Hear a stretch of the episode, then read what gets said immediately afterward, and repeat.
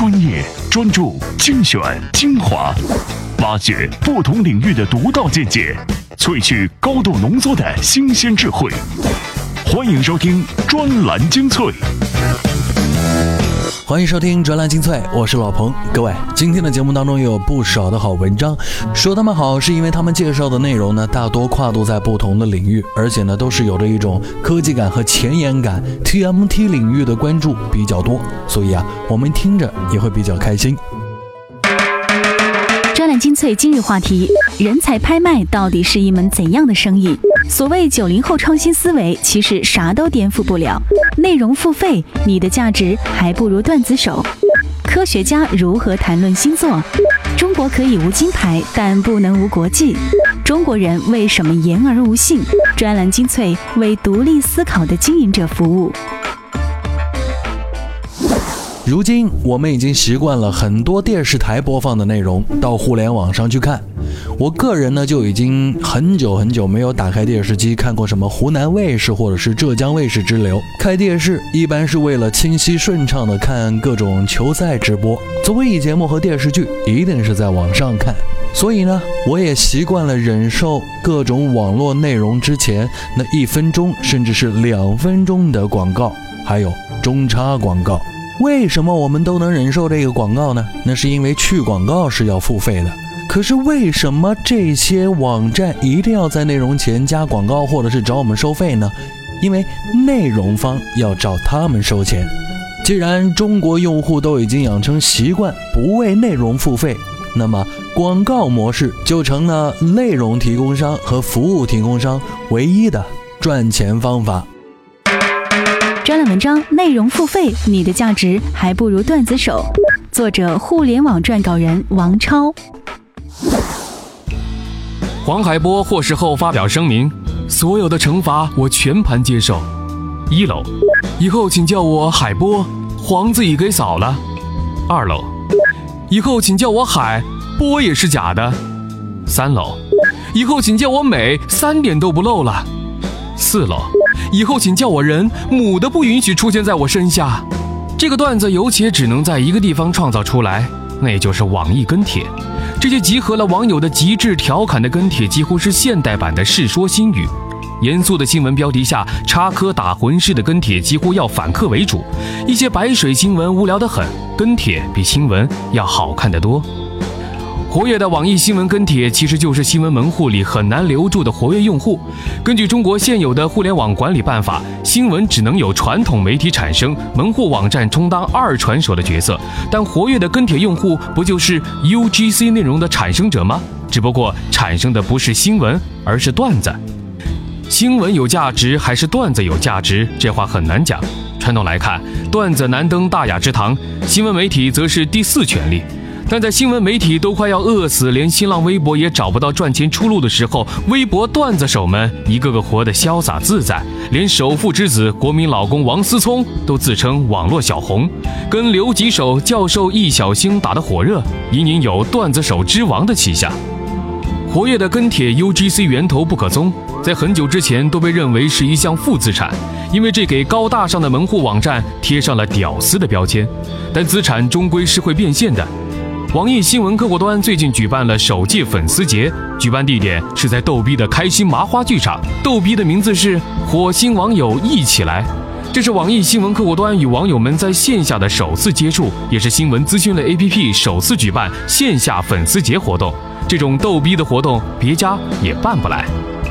新闻这种具有牌照和门槛的东西，别说一般人，一般公司也做不来。所以目前有前高官大喊要对内容收费，难道内容之前就是不收费的吗？小网站多如牛毛，难免漏网；门户网站还不是一抓一个准？再说，就您生产那点东西，真的值那么多钱吗？所以，YY 创始人李学林最喜欢的模式是 UGC，用户自己生产内容，真正做到了依赖群众、相信群众。群众的眼睛是雪亮的，群众的创造力是无穷的。依我的理解，UGC 其实就是用户的长尾，总有用户生产出的东西满足另外一个用户的需求。要是网易能好好利用跟帖用户，或许能发掘出新的商业模式，也不一定。上周最后一期节目，我们跟各位来聊了关于“少年不可欺”的问题。虽然内容提供商只能分得广告利润当中的一部分，但其实也还是蛮丰厚的。这使得很多内容提供商不得不去卖力的做出更为精彩的内容。内容付费，虽然我们不能把它们讲作价值还不如段子手，但大量的精品产生还是需要一个市场的支撑。专栏精粹，我们换个角度来看看九零后的创新思维，最近很火啊，从马佳佳到于嘉文，其实九零后创业思维，这两个人是代表不了的，而且真正的创业永远没有代沟。专栏文章：所谓九零后创新思维，其实啥都颠覆不了。作者：自媒体活在墨尔本。互联网的天真的变了吗？当我们用历史的角度去重新审视这个命题，我们会发现，存活下来的互联网巨头带有强烈的时势造英雄的宿命色彩。从某种程度上讲，不是马云、丁磊创造了时代，而是时代成就了这些互联网的带头大哥。有人一定会问，为什么正处于在移动互联网风云际会的今天，九零后、零零后们就不能在时代的交叉路口上成就一番霸业呢？我认为主要原因在于，第一，中国网民对互联网的应用需求依旧停留在以满足基础生活服务的范畴内，在应用上实际并未发生结构性的突破。第二，中国互联网产业历经二十年的发展，形成了以 BAT 为核心的重要山头，对于用户所能提供基础服务的想象空间已经被充分释放，其结果也显而易见。类似于高德、九幺这样的生态创新者被收购，而等待着那些标榜微创新的投机者，若能骗到钱的，赶紧转型做别的产品继续骗；骗不到钱的，就只是死路一条了。简而言之，已成气候的地主把持着有限的土地，想钻空子难。不难发现，最近被捧上天的拥有新生代思维的九零后创业家们，也只不过是在夹缝中做些小本买卖罢了。那些所谓的互联网思维、九零后思维、微创新的说法，已经被极具小农意识的国人过于妖魔化了。不可否认思维在科技行业内的作用，但是我们也必须理性的认清，在严格遵循马太效应的互联网行业，光靠思维就能搞定一切的说法，本身就是一个伪命题。事实上，科技公司的成功必须依靠创新的思维模式、合理的商业模式、技术能力、商业资本以及其渠道资源优势等。过于放大思维的局部力量，都是在作死。坚信思维能彻底改变命运的观点，实在是太任性了。文章：人才拍卖到底是怎样一门生意？作者：北京极客优才科技有限公司 CEO Easy。在国内，人才拍卖是个新生意，之前没有，是因为它的模式建立在国内近两年才出现的卖方人才市场上。以前的人才市场都是买方市场，企业为大。在招聘网站一发布招聘启事，简历哗啦哗啦的进来，收两堆简历，先扔一堆运气不好的，再从另一堆里面挑几个出来，一面、两面、三面。但这种情况在互联网行业，尤其像是程序员、产品经理、设计师这些热门职业上，发生了非常大的变化，那就是没有人投简历了。这一点，各公司的招聘负责人应该深有体会。这种供需的变化，让互联网人才市场迅速地转向卖方市场。它的结果就是，原来那种为招聘方设计 job board 模式的网站，越来越难在这些不愁工作的人群中产生效果。有些招聘网站体验很好，手机版效果惊艳，但就是收上来的简历没法用。为什么？因为有才，所以任性。他们天天被猎头电话问候，随时有朋友同事推荐工作，他们根本不需要去一个不管是应届生还是资深工程师都被同样对待的网站。而且，拍卖模式能提供的不仅仅是更好的体验、更高的薪资，最重要的是，它还提供了前所未有的可能性。这是拍卖模式和传统招聘模式最大的不同。如果候选人去招聘网站，他投递几份简历，就最多拥有几份机会；而在拍卖模式下，有多少家公司给他发送面试邀请，他就有多少机会。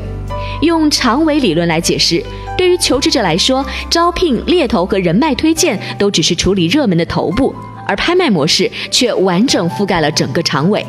当招聘方数量足够多的时候，候选人在这个平台上找到工作的成功率就越高。这才是人才拍卖模式的核心竞争力，用长尾让所有潜在机会凸显出来。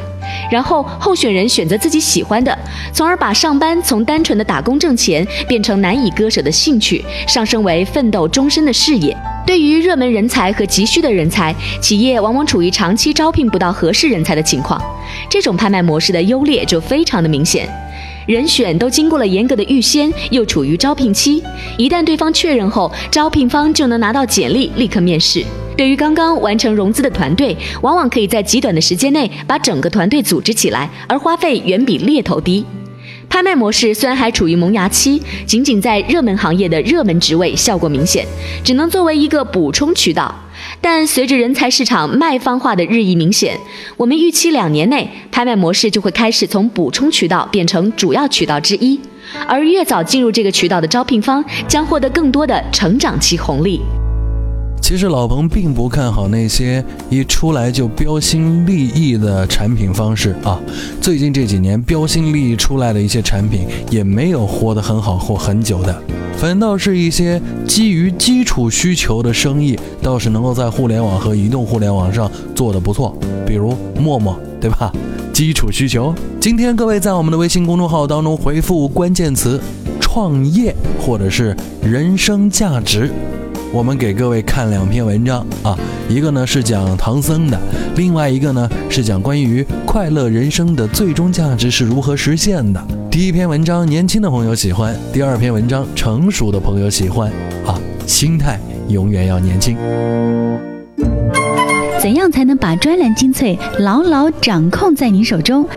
首先，打开微信，点击右上角的加号，选择添加朋友，再选择公众号。然后在搜索框搜索“专栏精粹”，这样您就能找到我们“专栏精粹”专有的微信公众号。关注之后，根据提示或回复任意文字，您就能牢牢抓住“专栏精粹”的尾巴。意见领袖的话题弹药，观点达人的智慧粮草，专栏精粹，全球华语专栏的有声精编。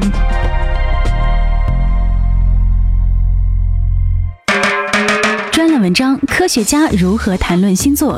作者：易读撰稿人黄永明。人们之所以会认为星座分析很准，并且很愿意谈论星座，更多的是出于心理学和神经科学上的原因。人们通常会认为一段概括而模糊的人格描述非常符合自己，这种现象叫做巴纳姆效应。心理学家卡尔松曾做过一个著名的双盲测试，他先请占星家们根据受试者提供的信息来撰写他们出生天宫图和诠释文，然后再加入两组其他的诠释文，让受试者从中挑选。占星家们预测，受试者挑中自己的诠释文的几率应该高于百分之五十，但实验结果是三分之一，刚好等于随机挑选的概率。随后，他又让占星师充当被测试者，结果这些号称具备专业知识的占星师们选对的几率与普通人没有半点不同。这其中一个重要的原理就是，当你相信一个判断适合描述自己的时候，就会自己寻找证据往上贴。如果某一个论断太离谱，贴也贴不上，你就会自动忽略它。你永远只会记住那些说中的部分。星座之所以会流行，可能与人脑一个根深蒂固的特性有关。你可以回想一下，当你空闲下来发呆的时候，头脑当中想的最多的事，通常是哪方面呢？大多数人考虑的都是人际关系。神经科学家通过实验验证了这一点。他们让受试者在功能性核磁共振的监测之下做数学题，结果发现，哪怕在解完一道题，进入下一道题的短暂间隙里，人们也会把思维放到人际关系上。可见，思考人际关系是人脑的默认配置，只要不执行其他任务，它就会自动转回来。这样就不难理解为什么我们热衷于分析自己的星座，分析别人的星座，即便仅仅把它作为社交时打破尴尬的开场白，也是非常有效的。专栏精彩，我是老彭。刚刚我们听的这篇文章来自黄永明啊，是易读的撰稿人。他说，科学家如何谈论星座？如果要给星座理论去找一些科学的依据，其实老彭也有自己的一套解释。您说呀，夏天出生的人一生下来穿的衣服很少，认识这个世界的时候就觉得这个世界是无比温暖，甚至温暖的要流汗啊。周围的大人们呢，总是会很开心的给他们扇着扇子啊，或者是吹着凉风啊。哎，冬天出生的朋友。一出生就看到是，哦，大人们穿的鼓鼓囊囊、肿肿胀胀的，然后身上穿的呢又非常的多。认识这个世界就是不管去哪里都要关门，不然的话会很冷。哎，这两个季节出生的人肯定个性是不一样的呀，因为在他们最初认识这个世界和适应这个世界的时候，感官世界就不同，当然性格上多少会有些差异。但最终为什么人们会谈论星座呢？其实是源于你我之间都希望相互了解。同时，人们又希望了解自己。好的，我们换个角度来听听体育方面的评论员文章。专栏文章：中国可以无金牌，但不能无国际。作者：体育评论员杨华。中国的国际是什么？胡适早就回答过这个问题。英国的国戏是板球，美国的国戏是棒球，日本的国戏是绝底，中国的国戏是麻将。当然，还有一种令人振奋的回答，那就是武术乃中国国技。一百多年前，中国人就认识到了尚武精神的重要性，成立了精武体育会。然而，种种原因限制，中国武学一百年来非但没有突飞猛进的发展，反倒是奄奄一息，难觅生气，受欢迎程度断不能与欧美田径赛、拳赛、球赛协行媲美。近些年。中国武术偶像都是靠影视作品成名，比如国际知名度最高的李小龙，以及如今的李连杰、成龙、甄子丹。而现实世界里，太多某某法师之类的装神弄鬼之徒，欺世盗名之辈。一人善射，百夫绝食，上有所好，下必甚焉。天下之事，皆由提倡而进步。二十多年前。金牌战略的提倡，让中国稳居奥运第二金牌大国，甚至让美国金牌老大的地位岌岌可危。如果摒弃锦标主义，以更大的力度崇尚武术等中国绝学，何愁中国国际不兴？重赏之下必有勇夫，希望兴办奖金丰厚、选拔透明的中华武术大会，进行最接近实战的无限制格斗，决出真正的功夫王。若像美国橄榄球超级碗、日本相扑大赛一样领袖鼓励、媒体传扬、观者累万、举国狂欢，必定会促国际复兴，让功夫电影里的英雄出现在现实中。以武术为首的国际复苏崛起，有利于促进尚武精神，有利于号召全民健身，有利于提高民族凝聚力，有利于增强国家软实力。更可以如印度瑜伽那般拉动经济，贡献于国家 GDP，从而契合发展体育产业的国策。根据刚才杨华的这篇文章啊，中国可以没有金牌，但不能无国际。国家记忆哈，之前我们觉得麻将应该可以拿个奖吧，没想到在世界麻将大赛，中国军团却没有成功拿到冠军，哎，多少有点想不通。哎，转念一想，咱们国家自行车也不少吧，但自行车运动也没见拿多少金牌呀。于是，我们来听一些深层次理解中国人的文章。这是财经作家吴晓波的一篇文字，叫做《中国人为什么被人认为是言而无信之辈呢？》文章：中国人为什么言而无信？作者：财经作家吴晓波。九十年代初，某县的一份报纸是全国讣告刊登量最大的报纸，几乎整个版面都是讣告。阅读这份报纸，或许你会以为当地遭遇了严重的天灾，殊不知这却是秘而不宣的人祸。在这座县城，有一个著名的废旧机床交易市场，当地人去北方和西部收购国有大中型企业的二手机床，然后转卖或者拆卸零件分销。而当企业上门收款时，家中亲人就集体上演收货人猝然离世的苦情戏码，并拿出当地报纸证明事实属实。就这样，假死让他们几乎以零成本得到机床，并且转手获利。该县就依靠着这一手段，从全国贫困县一跃成为富足之乡。但当地人毫无信誉可言的恶名已随之遍闻天下。奇怪的是，在这样一个外人看来信誉基本为零的地方，当地人借钱却从来不用打借条、写利息，全都通过口头协商，并且都能兑现承诺。其实我们在谈论诚信的时候，往往以好人或者坏人进行两极定论，这对于探寻诚信在商业中的意义是远远不够的。诚信与两件事有关：交易与成本。信用评价的出现必定由于交易的发生。信用评价的高低是每个人对于这一次及以后预计交易的总体成本的理性衡量。一个人能以零诚信的面孔面对外乡人，是因为他并未想与对方展开第二次交易，一次骗到手即成功。在当时法制并不完善的背景下，此举并不会受到任何处罚。但是在小县城内，人人彼此相熟，个人的一次失信就会令整个家族的名誉蒙尘，致使未来的借款阻力增大。同时，当年银行信贷业务尚不发达，在私营企业难以及时贷到钱的情况下，无法在短期内凑足钱，就意味着与良机擦肩而过。对善于抓住全世界小商机的某些人来说，这绝对是不可出现的过失。中国人信仰“人之初，性本善”，以教人向善的道德建设提倡诚信；而西方人信仰“人生来罪恶”，用完善的制度制约诚信的缺失。正是因为西方制度的规范大大提高了缺失诚信的成本，从而将失信行为的发生率降至最低。如今，中国的法制化日益完善，而更加令人振奋的是，随着互联网的发展，大数据和云计算能以更高的效率来维护诚信。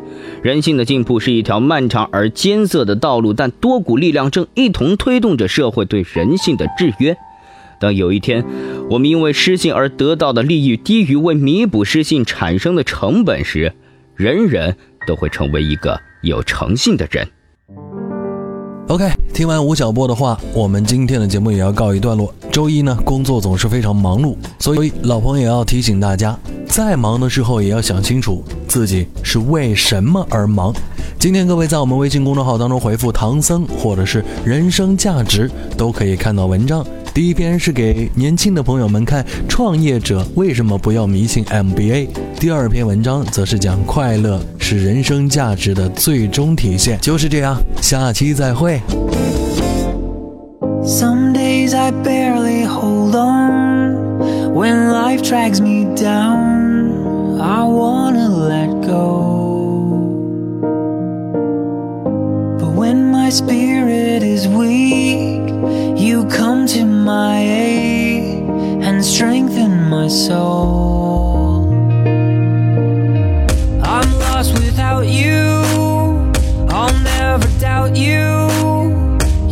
Is beyond compare.